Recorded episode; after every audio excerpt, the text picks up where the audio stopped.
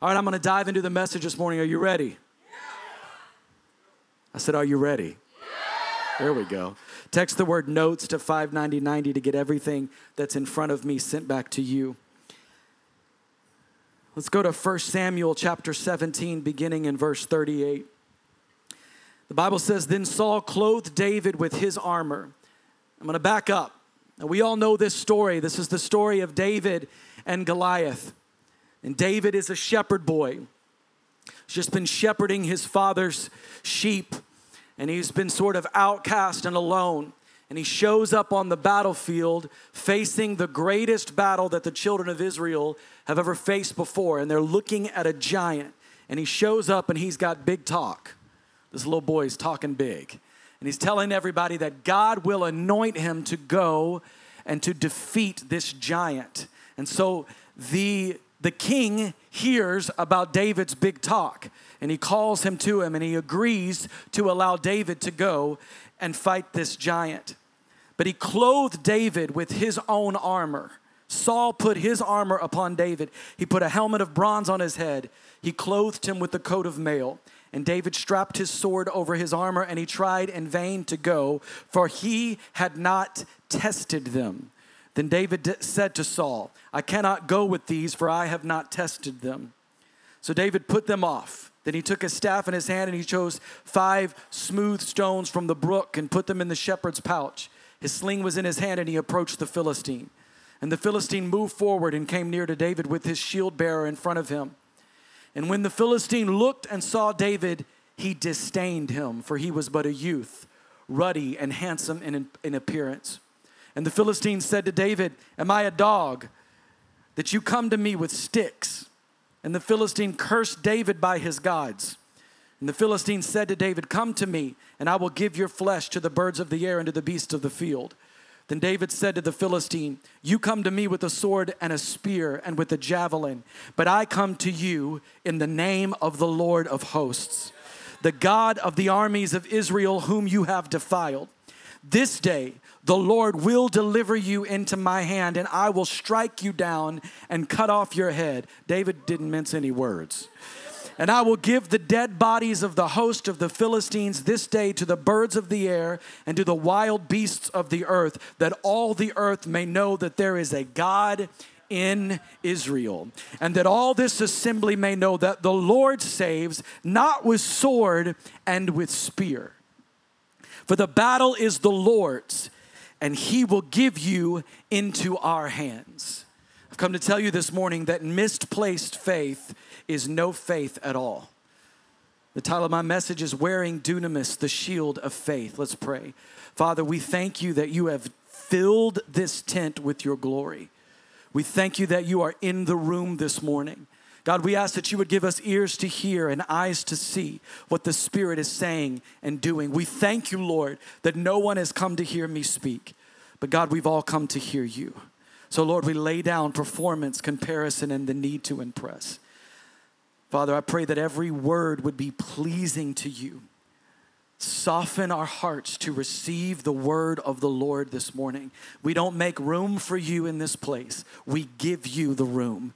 It all belongs to you. So teach us how to pick up the shield of faith, we pray. In Jesus' name. Somebody say, Amen.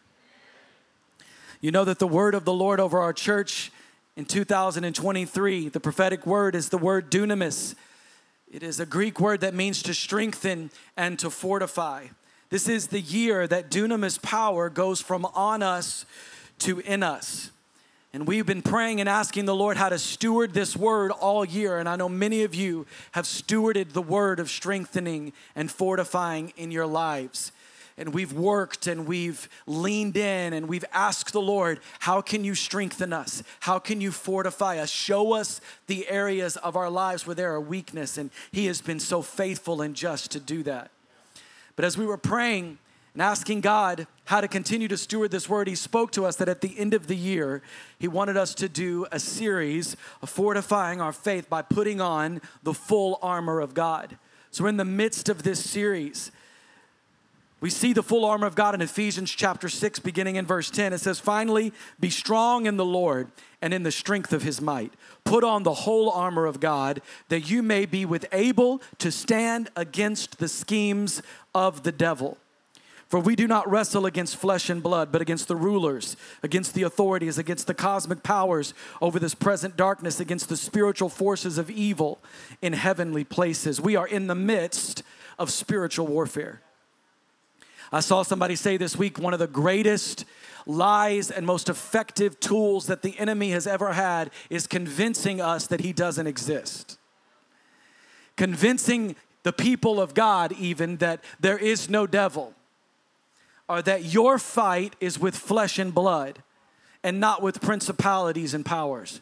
And I know sometimes when you're driving down I 35 and you're trying to head to work, it feels like your fight is with flesh and blood.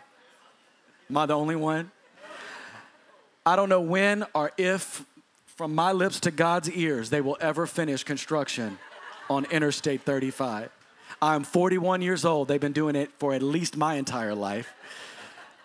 And just when you think they're finished, I went to jump on 40, 35 and there's a backup again. And I see construction lights. I'm like, what do y'all have left to do?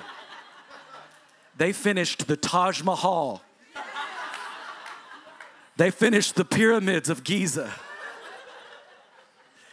They almost finished our building in a shorter amount. Just kidding.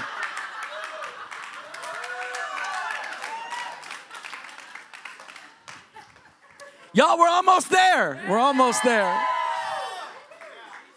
Somebody said they're gonna get me a t shirt that says, in a few short weeks. poor Pastor Jordan gonna be bald as me by the end of this. Ooh, hallelujah. All right. Praise the Lord. All right, verse 13. Therefore, take up the whole armor of God. You got to have fun in church. That you may be able to withstand the evil day, and having done all to stand firm, stand therefore. Say, I will stand and having fastened on the belt of truth, and put on the breastplate of righteousness, and as shoes for your feet, having put on the readiness given by the gospel of peace, in all circumstances Take up the shield of faith, which you can extinguish all the flaming darts of the evil one, and take the helmet of salvation and the sword of the Spirit, which is the word of God, praying at all times in the Spirit with all prayer and supplication. To that end, keep alert with all perseverance, making supplication for all the saints. It is the year of dunamis power to strengthen and to fortify your life. Why? Because God told us that in this year He is creating warriors. And He doesn't create warriors so that we can have tea parties. He creates warriors because there is a there is a war.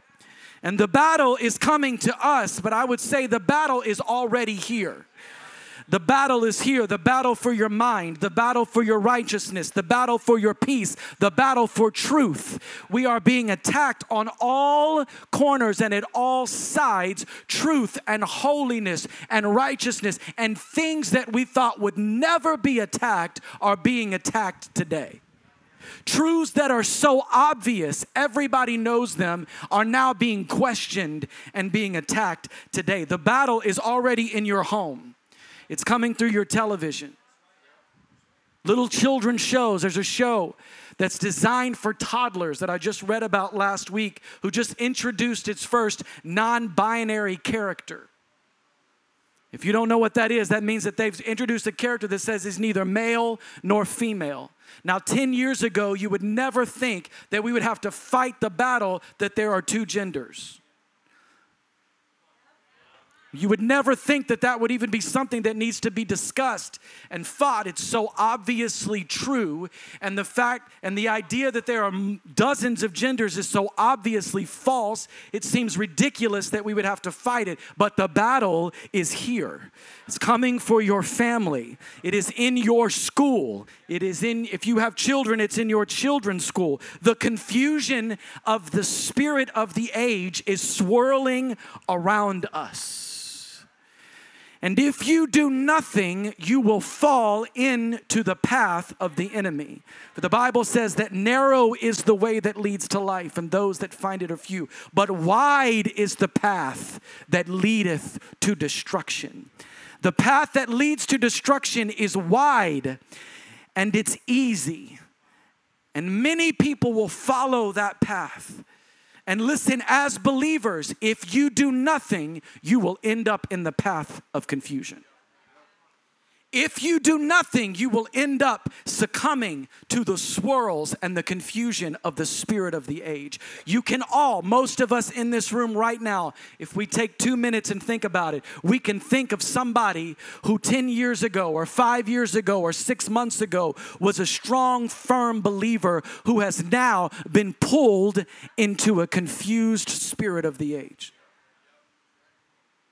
There are pastors and ministers who fail to discern the signs and the times and realize that we are in a war.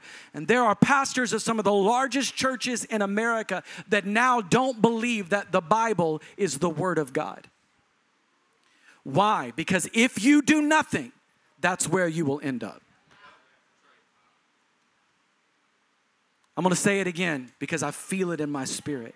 If you do nothing, that's where you will end up the days of sitting back and just coming to church once every six weeks. And I'm gonna check this off my list because I'm a southerner and people from Texas go to church. And it's the second question people ask you What do you do for a living and where do you go to church? And you better have an answer. And so it's just part of our culture and our nature. And so I'm just one of those cultural American Christians. And I don't really get into all of that spiritual warfare stuff. And I don't really have to read the Bible and get into all of that theology. And I don't really want to fight and argue. And I don't really want to stand up for truth. And I don't really want to do this. And I don't really want to do that because I'm just going to stay over here and out of it. And I just love Jesus. If you do nothing, you will end up in the wide path of destruction, filled with confusion, believing the lies of the enemy. It is why we must pick up our armor. We've been in this series now, this is our fourth week, and we've preached on the helmet of salvation and the belt of truth and the shoes of readiness given by the gospel of peace. I encourage you, go to the Mercy Culture Waco podcast. Listen to these messages more than once. Pastor Landon and a ministry team in Fort Worth are preaching in the same series. Go to the Mercy Culture YouTube page. Watch those. There's a different aspect and a different, a different uh, um, uh, angle that you can learn about these, the armor of God. I encourage you, feed yourself with the Word of God. Today we're talking about the shield of faith. Ephesians chapter 6, verse 16. Let's go back to it. The Bible says, in all circumstances, somebody say all not some, not a few, but in all circumstances. Take up the shield of faith, which you, let's take a moment there. The Bible says, which you can extinguish all the flaming darts of the evil one. Who extinguishes the flaming darts? Who? I do. When I pick up the shield of faith, I extinguish not some, not a portion, but all of the flaming darts of the evil one. It tells me a few things. It tells me, number one, I have a responsibility to do what? To pick up the shield of faith. I'm going to teach you what that is and how to do it this morning but I have a responsibility to pick up the shield of faith. It tells me something else. I have the spiritual authority to extinguish the flaming darts of the enemy it also tells me that there are indeed flaming darts of the enemy. You see, for many believers, even in this room this morning, that's the first step to spiritual warfare is believing that there's spiritual warfare. So many people don't even believe in it. They think that spiritual warfare is for somebody else that spiritual warfare is for the movies, it's for some horror movie, it's for something else. They don't understand and believe that there is a devil loose who wants to kill and steal and destroy. There is a spiritual battle, and the shield of faith is the first layer of the armor of God. And if you pick up the shield of faith, the rest of your spiritual armor will remain unscathed. With the shield of faith, you are protected from the fiery darts of the enemy to attack your mind and the helmet of salvation. You are, your righteousness is protected from the fiery darts hitting the breastplate of righteousness. Your peace is protected by the shield of faith. Your truth is protected. This shield is not just a shield that you may have in your mind that we've seen at medieval times or someplace when you were a little boy and you had that little shield. No, this is a Roman shield. And the Greek word is thyrion, and it means a large shield that is shaped like a door. It is a large, oblong, ancient Roman, Roman shield that looked like a full door, large enough to provide full protection from the attack. It was a full body shield. And it refers to God's inworking of faith, which protects the entire believer, covering their whole person in spiritual warfare. The Bible says in Psalm 710 that my shield is God. In other words, the Lord Himself becomes our shield, providing protection by inbirthing His spoken word of faith in the believer. This always extinguishes the missiles of the enemy, the flaming darts of the enemy. There's a Greek word for flaming that I'm not even going to attempt to pronounce, but they can put it up there. It means to burn, to be on fire, or to try. The root word means to be kindled or inflamed with anger, grief, and lust. The enemy wants to inflame you with anger. The enemy wants to inflame you with grief and lust and frustration and fear and disease and depression. You know, so many of us have these attacks from the enemy. We feel these waves of things come upon us, and we refuse to acknowledge where it is coming from. We refuse to pick up the shield of faith and acknowledge that it is an attack of the enemy because we have forgotten that the enemy wants to kill and steal and destroy you and everything and everyone that you love. So, what does spiritual warfare feel like? How can I know when I'm in the midst of it? We'll be doing a series on spiritual warfare in 2024 that we're working on now, but I want to give you some key points of what it feels like to be in the midst of spiritual warfare. You have the feeling of being accused or threatened, especially regarding your identity, who you are in Christ, regarding your sonship, your daughtership. That's why we see our young people being attacked in their identity, their gender identity, their sexual identity, being attacked by all in all areas, in all ways, because the accuser of the brethren, the Bible says, stands before the throne of God, accusing the saints day and night. That feeling of accusation is spiritual warfare panic attacks, anxiety, unexplained fear, fear that comes out of nowhere. When you feel your chest tightening and you feel anxiety and fear, and those panic attacks come in waves, it's spiritual warfare. The desire to run from the fight, especially when emotionally or physically tired. It is the desire to just get away. Sometimes it can be so strong, it can feel overwhelming. Elijah had this spiritual warfare right after he confronted the prophets of Baal. He ran after his greatest victory. He ran away in fear and anxiety. He was worn out because of spiritual warfare. Feelings of depression are the desire to quit when you have no strength to go on, feeling empty or void of anything spiritual, as well as fatigue and weariness. This is how Elijah felt when he was in the cave. He was filled with confusion and doubt and weariness, and he just wanted to quit. Unexplained sicknesses and infirmities that distract us and wear us down. My wife and I have gone through this. There was a season in life where we were attacked by spiritual leaders that we were submitted to. There was a, a spirit of Jezebel, which we'll preach on. There was a spirit of Jezebel on these people, and there was a constant spiritual attack for about four years. We were under intense spiritual attack. And we found that over that period of time, in a very short window, all of our children ended up in the hospital for strange and unusual reasons. Bitten by a spider in the middle of the night. One of our daughter's chest just completely collapsed. No reason. She just quit breathing, couldn't get air to come in. Ended up in ICU. No one could explain why. Infections and sicknesses that were strange and unusual. It was a spiritual attack against our family trying to wear us down and distract us. The desire to isolate. This spirit will pull you away from the body and cause you to feel alone. Elijah, when he was facing Jezebel, he said to God, I'm the only prophet left, when in actuality, there were hundreds of prophets just like him in the city.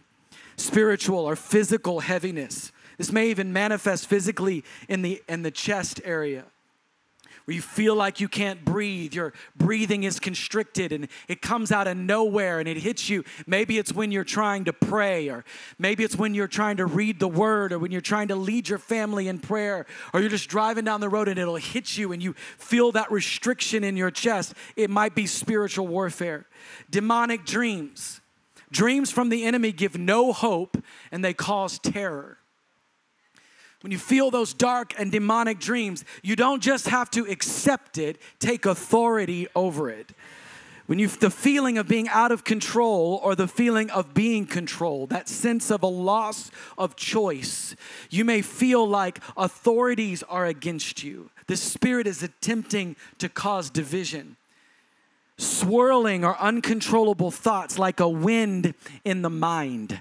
This is how I describe it. It wasn't that long ago that I was at a restaurant and I ran into a young woman who I've known, Nikki and I have known throughout the years and have had some interaction with and know that there is witchcraft in her life. And we love this young woman and we pray for her, and God's got a purpose and a call for her life, but there's a mixture of Christianity and witchcraft and uses some of the tools of witchcraft and some of the symbolism and, and, the, and all of those things. And, and uh, I ran into this person. She began to speak with me, and I could feel like wind in my mind. It's, it was like, you could just feel it swirling in your mind.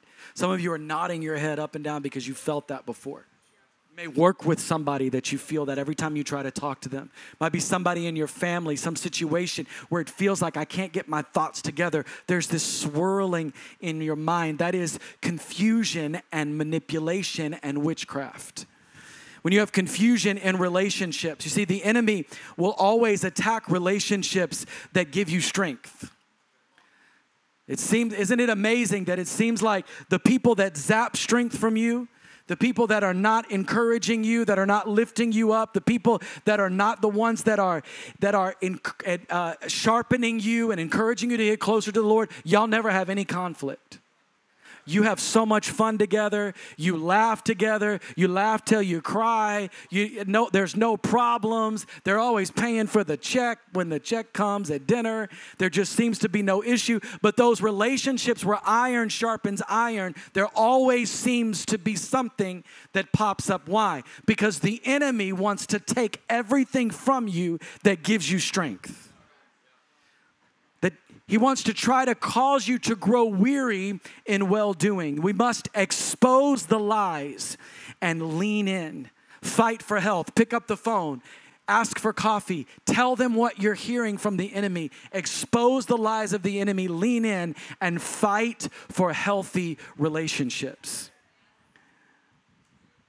The spiritual warfare, this, these, these feelings can come on so strongly and quickly, and we've got to take authority over them. Years ago, when we first came to Waco, Nikki and I, we did a, a worship night. It was the first event that we ever did in the city, and people came and worshiped, and the presence of the Lord was there in such a beautiful way. And that evening, I went home and went to bed like normal. And when I went to sleep, I could feel what felt like a snake, a python, come crawling, slithering into the bed with me. I could feel it come into bed with me. And I could feel the tightening around my chest. And I could barely breathe and I could barely move. And all night long, it was the strongest spiritual warfare I've ever felt in my life. And then there were these thoughts that would come into my mind, and some of you will relate to this it did not even feel like they were strange or unusual thoughts. It didn't feel like they shouldn't be there. It just felt like absolute truth. Like if you say, this is, whoa, this is tea, and this is an iPad, and the sky is blue, and you should kill yourself. It's just the most plain, non dramatic, not, not strange at all. Just the world would be better if you were dead. That, that is a spiritual attack from the enemy. And how do I combat this spiritual warfare? Well, we do things like we did this morning and begin to lift up the higher authority, begin to lift up the name of Jesus. That's why often you will hear us talk about the principalities and powers that we prayed, that we have identified over the city of Waco. But we don't focus on the principality, we focus on lifting up what God says over our city. So we lift up adoption over the orphan spirit, and we lift up honor over dishonor, and we lift up gratitude and generosity over a spirit of covetousness, and we lift up the Holy Spirit and truth over false religion. Listen, do not partner with the lies of the enemy. Ah. This is where he'll get us. Is that we will subtly begin to partner with the lies of the enemy. We'll subtly begin to believe and repeat the lies of the enemy and partner with them. But we must lift up the highest authority, which is Jesus. You see, the enemy doesn't mind when you have a mixture in your life, when you try to lift up Jesus and something else. If you'll notice, that's why nobody seems to have a problem when you talk about your faith. Nobody seems to have a problem if you say, Oh, I'm a man or a woman of faith.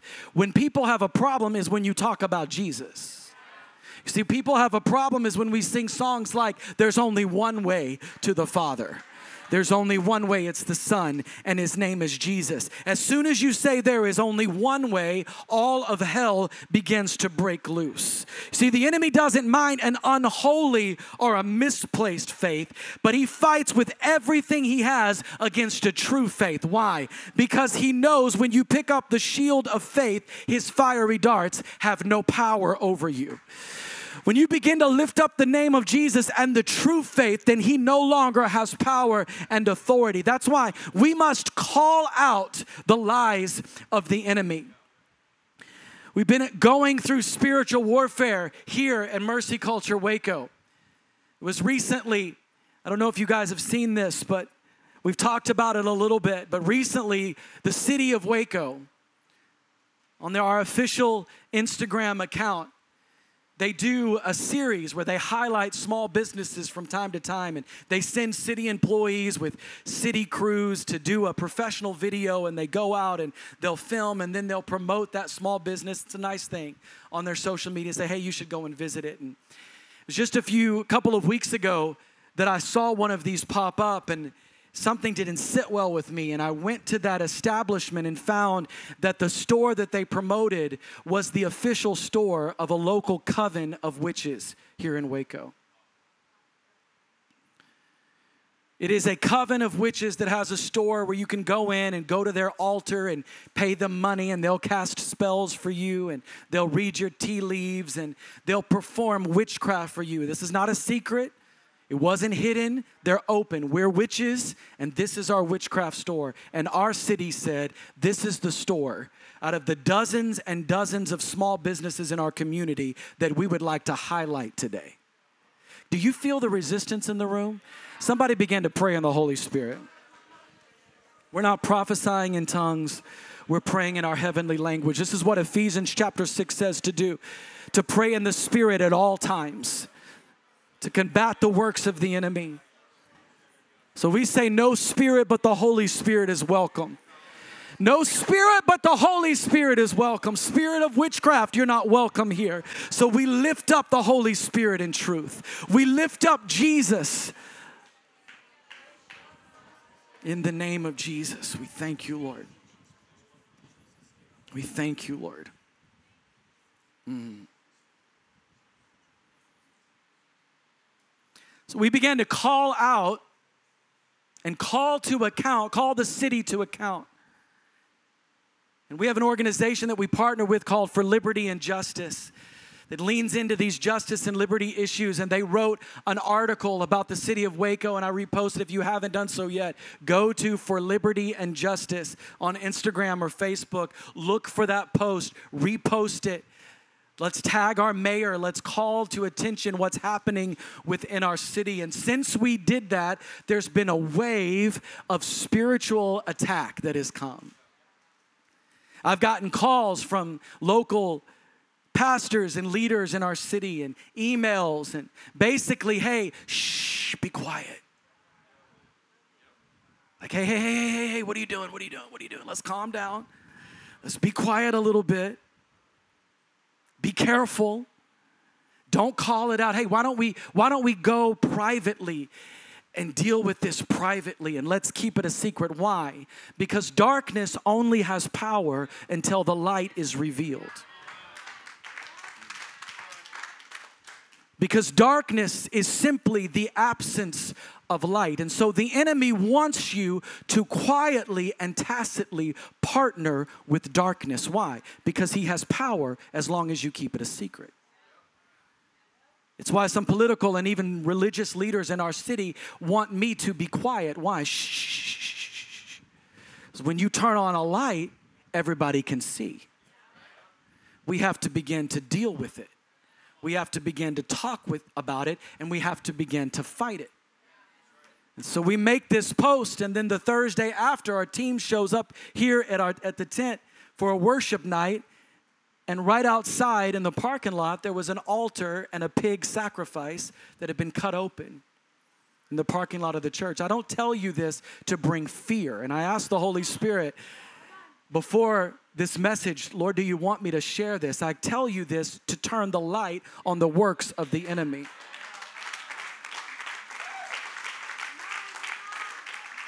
And for some of you, it's a wake up call that there's a devil loose and that there is a spiritual battle and war. And it's not just for this church and it's not just for the things that you have, but the enemy wants to kill and steal and destroy your family, your children, your peace, your marriage, your everything. And when we turn on a light,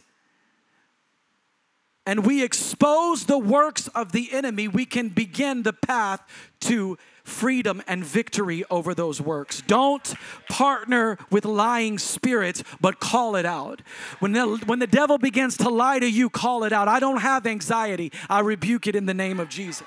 I don't partner with depression. I bind it in the name of Jesus. I have joy unspeakable and full of glory. Get witchcraft out of your home. Some of you have been burning sage and you've been having crystals put out, and you think that these items have energy and you think that it's harmless and meaningless. I'm telling you from the Spirit of the living God, get it out of your home.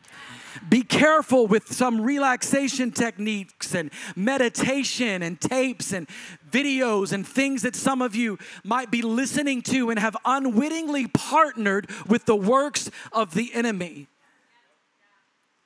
Watch out for the movies that we're allowing to come into our home.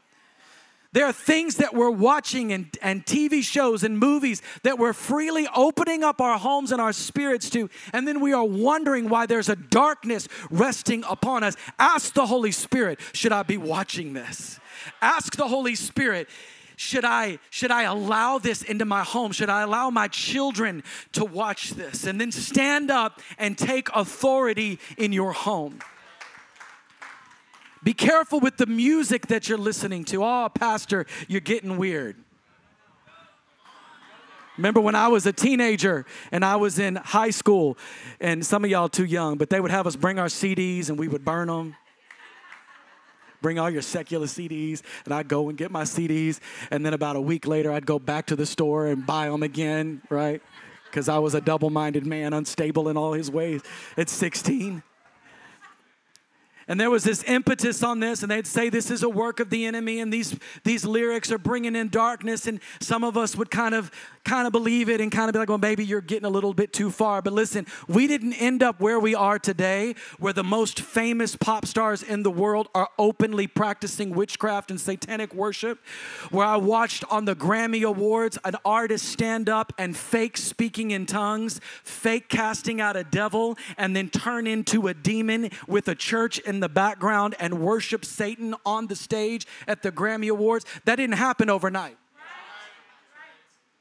It happened because years ago we allowed compromise to begin to sweep in and we partnered with it. And we took our money and our attention and we funded the works of the enemy. And some of us are still doing it to this day because we love Beyonce too much to call her a witch. When she told you that she's one. And we said, but this is Bey, and I love her, and I want to listen to this music, and I can't have this, and what am I going to do? We must expose the works of the enemy.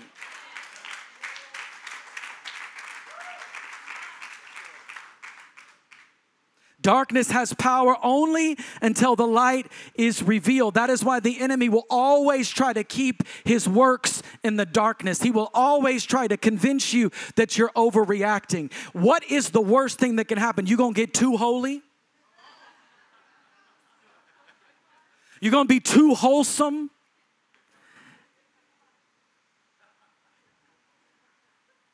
That's the worst thing that could happen is we just get a little bit too holy. See, the enemy always wants to keep his works in the darkness because in the darkness is the place that he has free reign.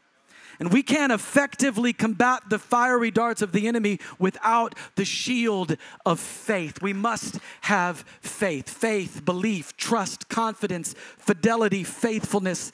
The Greek word for, for faith, pistis, means to be persuaded to have a divine persuasion. The Bible says that faith is required to please the Lord. Hebrew 11, 6, without faith, it is impossible, say impossible, to please God. Romans 14, 23, whatever is not done in faith is a sin. You see, faith shields us from foolish ideas. You got to ask yourself from where do I get my values? Is it from my faith in the Lord Jesus or is it from someplace else? How do you shield yourself from foolishness? You lean into godly faith. You shield yourself from the lies of the enemy by leaning into faith in the Lord and His Word. But when foolish people read the Bible and find something they disagree with, they assume the Bible is wrong. And when the wise read the Bible and find something they disagree with, they assume that they are wrong. So many of us have leaned on not only faith, but faith and other stuff. We put our faith in the Lord and we sprinkle some other things that we've put our faith in. Instead of saying, I put my faith in the word of the Lord. Romans 10 17 says this So faith comes from hearing, and hearing through the word of Christ. I'll give you some practical advice read the Bible every day. I said, read the Bible every day. Read the Bible every day. Encounter the Lord, and He will speak to you. Encounter the Lord through your word. I can't tell you how many people have said to me, I just don't have a word on this. I just don't have a word on this. I don't know. The Lord isn't speaking to me. I say, pick up the Bible. There's 66 books. He spoke to you, He wrote it down. Ask the Lord what He's saying. Read the word every day. If you don't know the word and have a word to produce godly faith in you, you will put your faith in unholy things. See, we lose the shield of faith when we pick up unholy faith, our faith in something other than the Lord. Let's look at the life of Saul. 1 Samuel chapter 13, 8. We see that Saul had not been king for too terribly long, and he says he waited seven days, the appointed time by Samuel, but Samuel did not come to Gilgal, and the people were scattering from him. So Saul said, Bring the burnt offering here to me and the peace offerings. And he offered the burnt offering. As soon as he had finished offering the burnt offering, behold, Samuel came. And Saul went out to meet him and greet him. And Samuel said, What have you done? And Saul said, When I saw that the people were scattering from me and that you did not come within the days appointed, and that the Philistines had mustered at Michmash, I said, Now the Philistines will come down against me at Gilgal. And I have not sought the favor of the Lord, so I forced myself and offered the burnt offerings. And Samuel said to Saul, You have done foolishly, for you have not kept the commandment of the Lord your God with which he commanded you. What happened? Saul was facing an enemy. And Samuel the high priest had given him the word of the Lord and told him, Wait for me, and we will make a sacrifice to the Lord. Obey the Lord. And Saul said, I, he got nervous. Saul got nervous in his waiting and his faith began to be shaken. And Saul began to put his faith in something other than the word of the Lord. And he offered up his own sacrifice without the obedience of God. Saul did not wait on the Lord. It says, You have not met the command of the Lord your God. But now your kingdom shall not continue. The Lord has sought out a man after his own heart, and the Lord has commanded him to be prince over this people, because you have not kept what the Lord commanded you. He took matters into his own hands, and we see this again in 1 Samuel chapter 15. God told Saul to strike Amalek. And he said, When you do, destroy every man, every woman, and every animal. Keep nothing. This was the word of the Lord. And again, Saul disobeys the Lord. Why? Because he put his faith in something other than obedience to the Lord. I love this story because Samuel comes back to Saul. And Saul had gone in and he'd won the battle, and he took the choicest of their livestock and he kept it. When God said to destroy the livestock, he didn't destroy them, he kept it. And Samuel came and he said, What? He said, Excuse me, Saul. I know that the Lord told you to destroy the livestock. What is this bleeding that I hear? In other words, I hear some sheep. Where did that come from when God told you to destroy them? And Saul began to stutter and stumble all over himself. And he said, Well, well, well, well, well. Well, I just wanted to take the choicest because I wanted to offer it unto the Lord. In other words, I didn't have enough faith in God to accomplish what he told me to do, but I needed to add something to it. I needed to add to my faith. There's a mixture of the word of the Lord and something else. Family, there's a mixture within the body of Christ. There's a mixture of the word. Some of us have created this unholy mixture and we've called it holy faith. We take up the faith that we get from the Word of God and we say we want to be obedient to the Lord, but then we get a little bit nervous and we start to mix something else into it. The Lord tells us to do something, and instead of just doing that, we say, Thank you, Lord. I, I'm going to do what you said, but I'm also going to add something to it. And I know that you told me not to do this thing, like Saul said, but I also know that you really love my sacrifice. So I'm going to disobey you so that I can bring you a better sacrifice. But Samuel said, Behold, to obey is better than sacrifice and to listen than the fat of rams. For rebellion is as the sin of divination or witchcraft. Ah. And presumption, somebody say presumption, is as iniquity and idolatry. Some of us have picked up a rebellious, presumptuous faith. We see it again, Saul and 1 Samuel chapter 28, he begins to consult a medium because Samuel has gone on to be with the Lord. His priest has passed away, and Saul gets nervous. And so Saul goes and does what he knows that God has forbidden him to do. And what is Saul doing this for? He's consulting the forbidden thing to try and please the Lord. Ah. We see this all through the church today.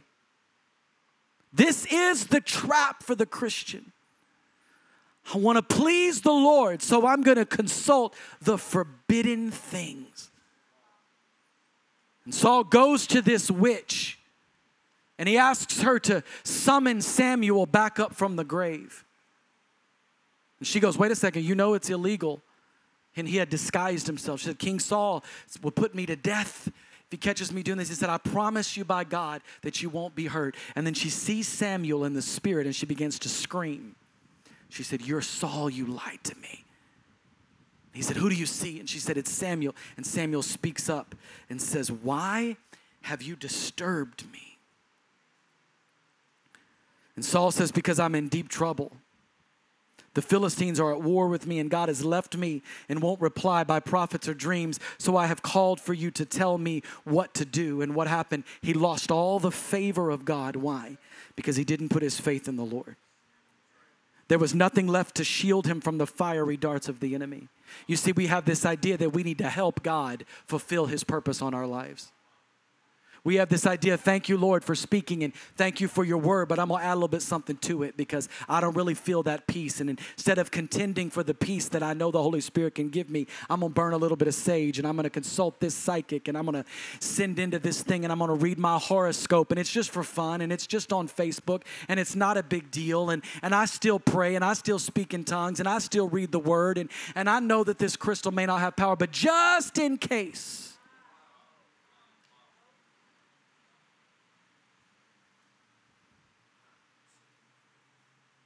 I'm gonna add a little bit something to my faith in you, Lord, just in case. Unholy faith is no faith at all. Worship team, if you would come up. And we see this back in 1 Samuel chapter 17. You see, Saul didn't just stop at putting his faith in things outside of the Lord just for himself, but he always tried to push it upon other people as well. And we see this with David. David has showed up obeying the word of the Lord. Why? Because David had a faith that he had tested.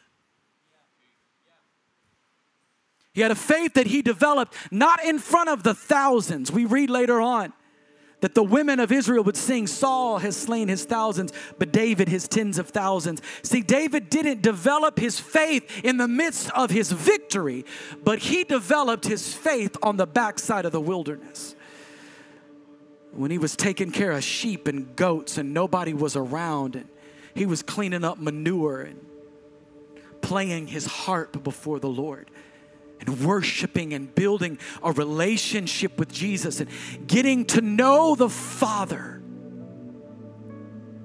That's where his faith was strengthened and fortified. That's where David got the dunamis power to stand before Goliath. And Saul said, This is cute and, and, and all, and I appreciate your faith, but I got a little something extra I want to give to you. I'm going to give you this armor. Just put it on. Many of you have spoken in faith what God told you to do, and somebody said, That's great. I believe in you, but I'm going to add a little something to it. Felt in my spirit this morning that many of us in this room have unwillingly picked up an unholy faith. And you can't hold holy and unholy faith at the same time. Some of us have been praying and reading and crying out to the Lord, and it seems like the fiery darts seem to hit us. And I've come to tell you this morning put down the unholy faith, take off Saul's armor. David put it on and he said, All right, I'm going to try this out because this is what the king wants me to do. And he stopped and he goes, Wait, wait, wait. I, tried to go, the Bible says, but he said, Wait, I, I have not tested this armor. This doesn't feel right to me. This is untested. This is strange faith. This is unholy faith. David knew if I go onto that battlefield with unholy faith, the fiery darts of the enemy will reach me and they will wound me. And I'm not going to put my faith in my money. I'm not going to put my faith in my exercise and my personal health. I'm not going to put my faith in my own efforts and intellect. I'm not going to put my faith in the New York Times or the Washington Post and believe what they say over what the Bible says. And I'm not going to put my faith in politics or my education. With Many college students in this room this morning where the enemy would love nothing more than to mix your faith with something else. Doesn't mean that you can't be educated. I'm all for education. Go get your PhD. Go as far as the Lord wants you to go.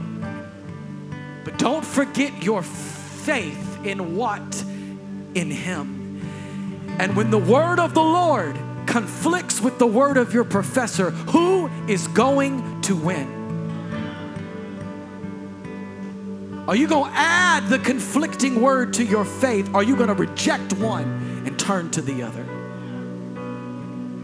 My faith is not in social justice. My faith is not in Donald Trump. It's not in Joe Biden or any of the rest of them. My faith is not in that glass of wine that I have to have before I can relax at the end of the day. It's not in that little bit of weed that I'm going to smoke that nobody knows about it. Not a big deal. Who cares? I'm just going to add this to Jesus. My faith is not in myself. You see, we see this all throughout the Bible this misplaced faith. Lucifer himself, that sat in the presence of God, he was created in the presence, he lived in the presence, he worshiped in the presence, and he began to misplace his faith. Ah. I got a little bit of God and some faith in myself, and pride cast him out of heaven. We see this with Adam and Eve. The Bible says they walked with the Lord in the cool of the day. They spoke to God like you and I speak together, but they began to misplace their faith. Oh, I believe the Lord, but I also believe this serpent. I'm gonna mix in this faith. It happened with Samson who walked under the anointing of the Lord, and everything that he did, he was successful. And he had strength that was supernatural until one day he had mixed his faith. And when he went to battle, all of the sudden the Lord had left him and he didn't even know it. The Bible said that he shook himself like he had so many times, and the presence of God wasn't there. Why? Because his faith had been misplaced in his own strength. We see this with Jezebel, who misplaced her faith in sexuality and the powers of her persuasion. We see it in Saul, who misplaced his faith in his own power, in his own position. We see this with the Pharisees. They were charged to be protectors of the most holy scriptures, but they began to put their faith in religion. They said, I, I appreciate this Bible, but we got to add some stuff to it because it's not enough on its own. I got to put some faith into some other things. We see it with the rich man who came to Jesus and said, Jesus, I know you are the Son of God and I want to serve you. What should I do? And Jesus said, Sell everything you own, give it to the poor, and follow me. And the Bible says he walked away in sorrow. Why? Because he had misplaced faith. We see this with Judas who walked with Jesus, who was discipled personally by the Savior of the world. But Judas, he began to fear the religious leaders, began to have the fear of man, and his faith was misplaced. We saw it in Thomas. Who again had walked with Jesus, and when the disciples came to Thomas and said, He's risen just like he said, he said, I don't believe it. Not until I can stick my fingers in the wounds of his hands and stick my hand into his side. Why Thomas had lost and misplaced his faith. You see, none of these people stopped believing in God. None of these people dismissed their faith, they just added to it. See, so many of us think that as long as we don't reject Jesus, we're good. But we've added so many things to our faith that we've put down the shield of faith and we have picked up an unholy faith that is leaving us exposed to the works of the enemy. David responds to Saul. I want everybody to close your eyes. Ask the Holy Spirit to begin to reveal to you any place that you've put on somebody else's armor. David responds to, to Saul.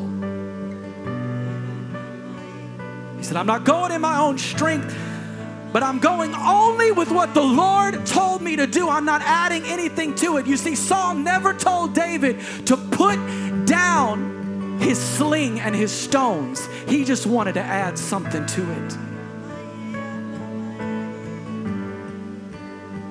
David said, I'm not adding anything to what the Lord said. I pick up the shield of faith. And he went and said to that Philistine, You come to me with sword and with the spear and with the javelin, but I come to you in the name of the Lord of hosts.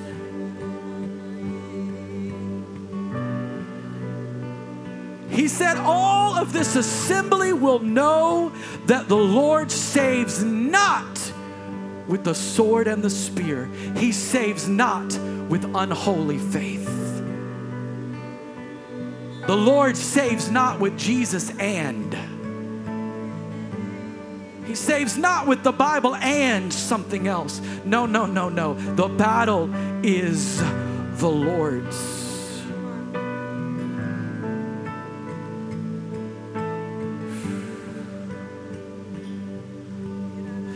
Because David had spent time with the Lord, he had tested his faith. He had built relationship. He talked to the Lord. He played the harp for him in the secret place. He was in the wilderness alone in the secret place and he got to know him and he trusted him. Put his faith in the word. Just like Peter, he was on that boat and the storms were raging. You see, Peter didn't just decide, I'm going to walk on the water. No, no, no. His faith was birthed in a word from Jesus. Jesus said, Step out on the water.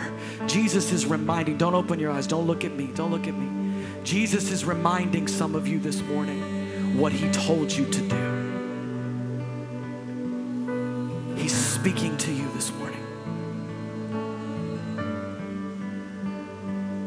He told Peter, he said, Come to me, Peter, come to me. And Peter didn't stop and go, Okay, I'm gonna come to you. Hang on just a second. Let me get a life vest. And let me get this raft. And I trust you, Jesus, but just in case, I'm gonna add some stuff to it. I have faith in your words, Jesus, but just in case, let me put on my life vest and let me have plan B and let me have plan C. And his buddies in the boat said, Oh, let's give you a little something because we don't want you to drown. He said, Yeah, yeah, that's a good idea.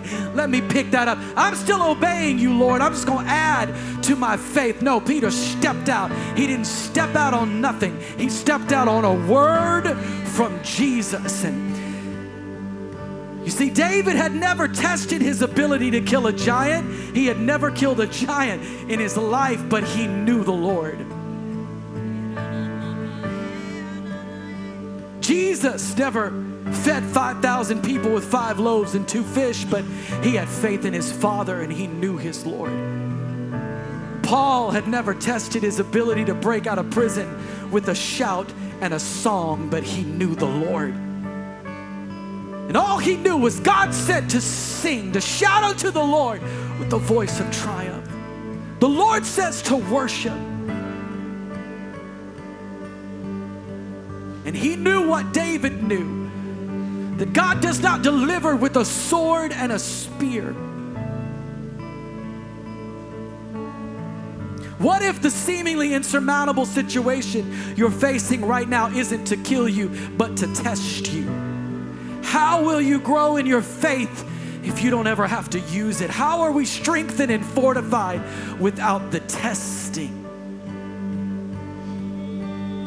Some of us have been asking God to do big things in our life, and He's answering you with a test of your faith. Come on, stand to your feet.